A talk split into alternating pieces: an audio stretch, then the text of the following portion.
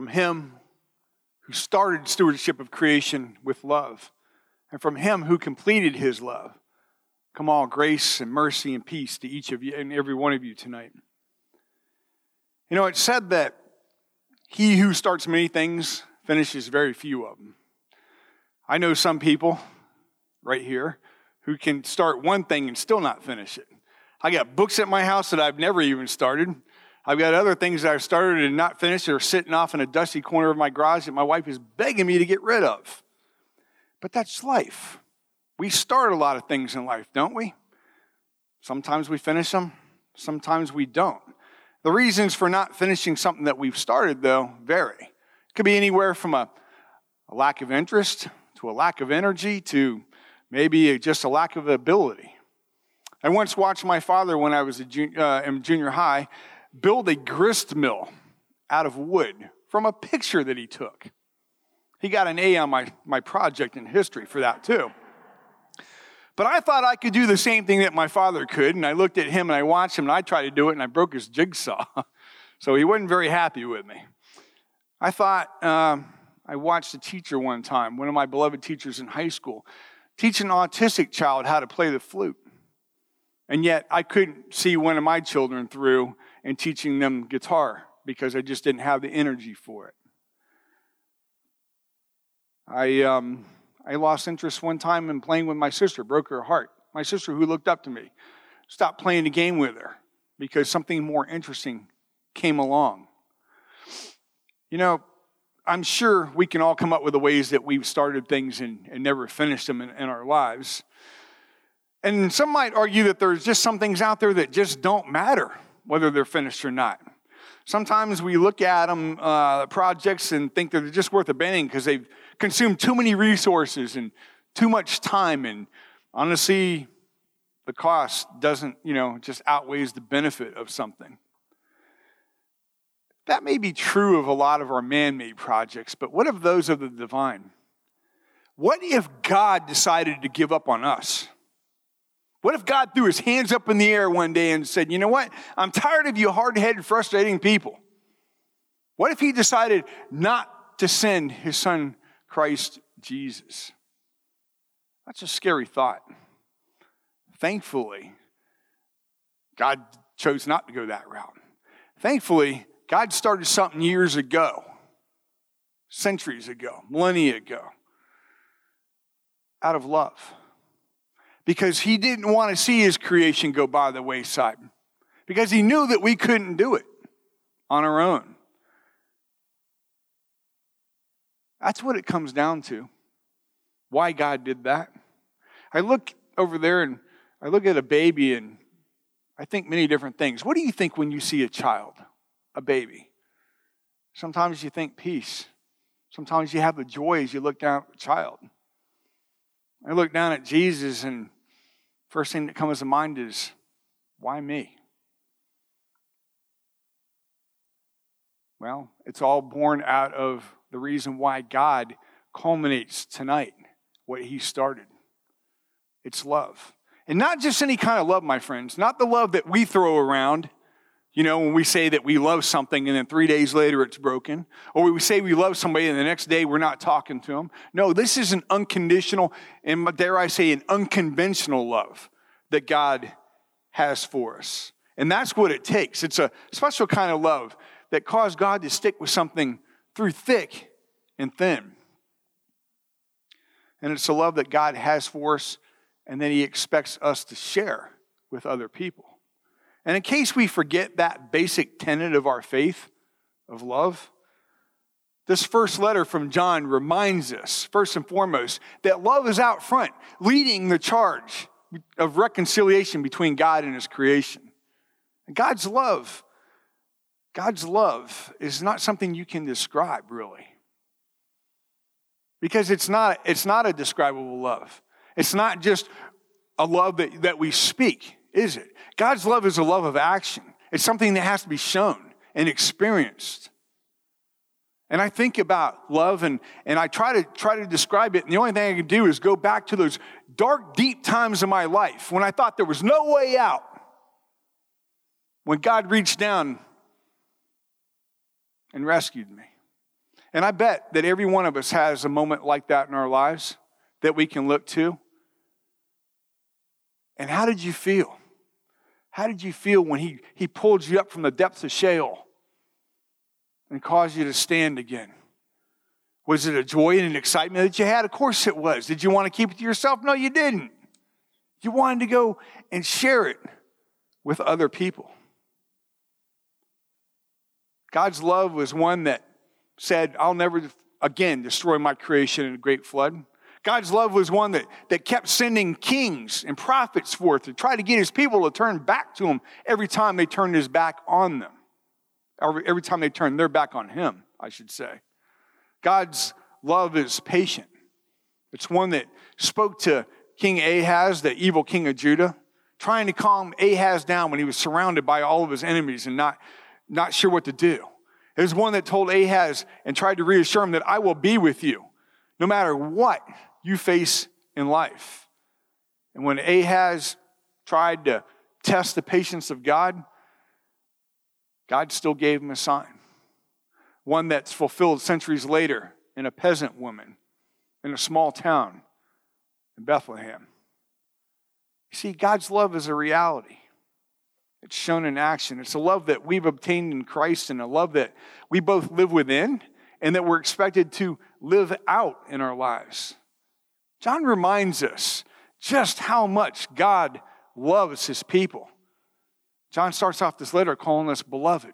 If you know what beloved means, it means love so much or loved much because that's how God looks down on his people. He, he sees the oppressed, he sees the broken, he sees the poor, the outliers, the marginalized. And he doesn't look at them any different than he looks at those who are the religious elite. You know what he sees when he looks at his people? He doesn't see color, he doesn't see gender. He looks down at his people and he sees brokenness. He sees people that he desires to love, to heal, to bring back to him. And when his people ask for forgiveness, God freely gives it because God loves. John also reminds us that this love that God has for us is not a love that can be contained. It's an overflowing love, and as such, it's a love that, that we're to share with one another. Christ tells us that the greatest command is to love God with all your heart and all your mind and all your soul, and to what? To love your neighbor as yourself. Lest we forget that command, then John makes it crystal clear that God's serious. It says, Beloved, there's that word again, beloved. If God so loved us, we also ought to love one another. But why love? For the sake of loving?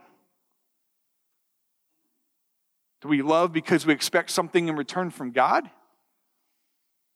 It all goes back to the promise that God is with us. God spoke to Ahaz through Isaiah about the sign that God would be with us. And through Mary, God entered into our lives through his son Christ, born of flesh and blood, love that's embodied. God's love made manifest so that whoever believes in him might have life in him.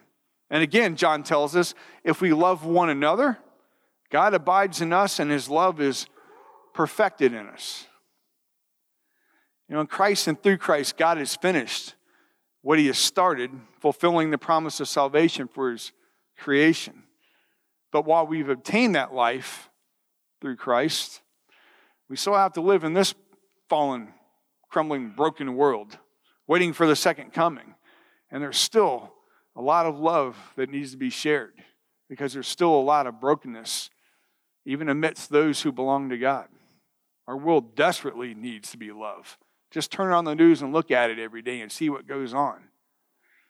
I remember reading a story years ago, was back about 1995, so it's back some time, about a family who had 11 kids. They left their Midwest town in Kansas were heading out to Colorado. And they got about halfway there and they realized they started counting and they were missing one of them. There was only 10. Now, they didn't say, oh, well, we got 10. We'll just catch up with the other one later. No, they immediately slammed on the brakes, went to the gas station, filled up, and started heading back. Fortunately, the police had gone over to the house found the child who had to be, happened to be playing hide and seek but didn't tell anybody about it. got the child and met this family at the border, the border of, of their state in Kansas. And they were reunited, and there was a lot of joy and happiness at finding this one that was lost. And you know, that reminds me, I tell you the story because it reminds me that that's who God is. God doesn't leave anybody behind. God doesn't desire to leave anybody behind. God will always go out seeking the lost sheep that got out of the pen. God will always go out seeking the broken. God will always bring his love when we turn back to him.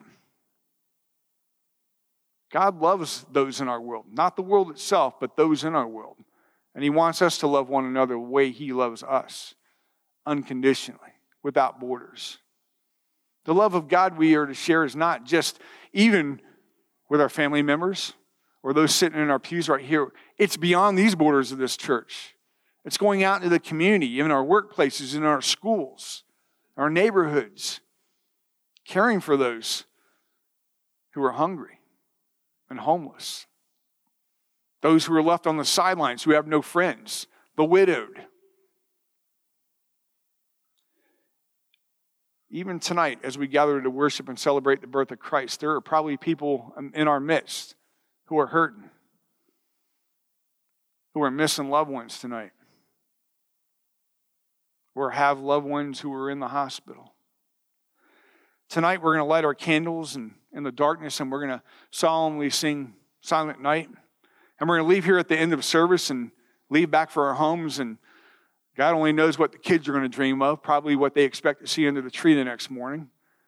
Many of us will go home, and some of us have presents to wrap yet. Many of us are just going to go home and hope to lay our heads down and go to sleep. But I tell you what, there's people in this world right now who are going to go home empty. There's people who are going to go home tonight and, and, and, and cry because they're lonely. There's people tonight who are going to go to bed filled with anxiety, hoping just to survive another night, wondering what tomorrow is going to bring.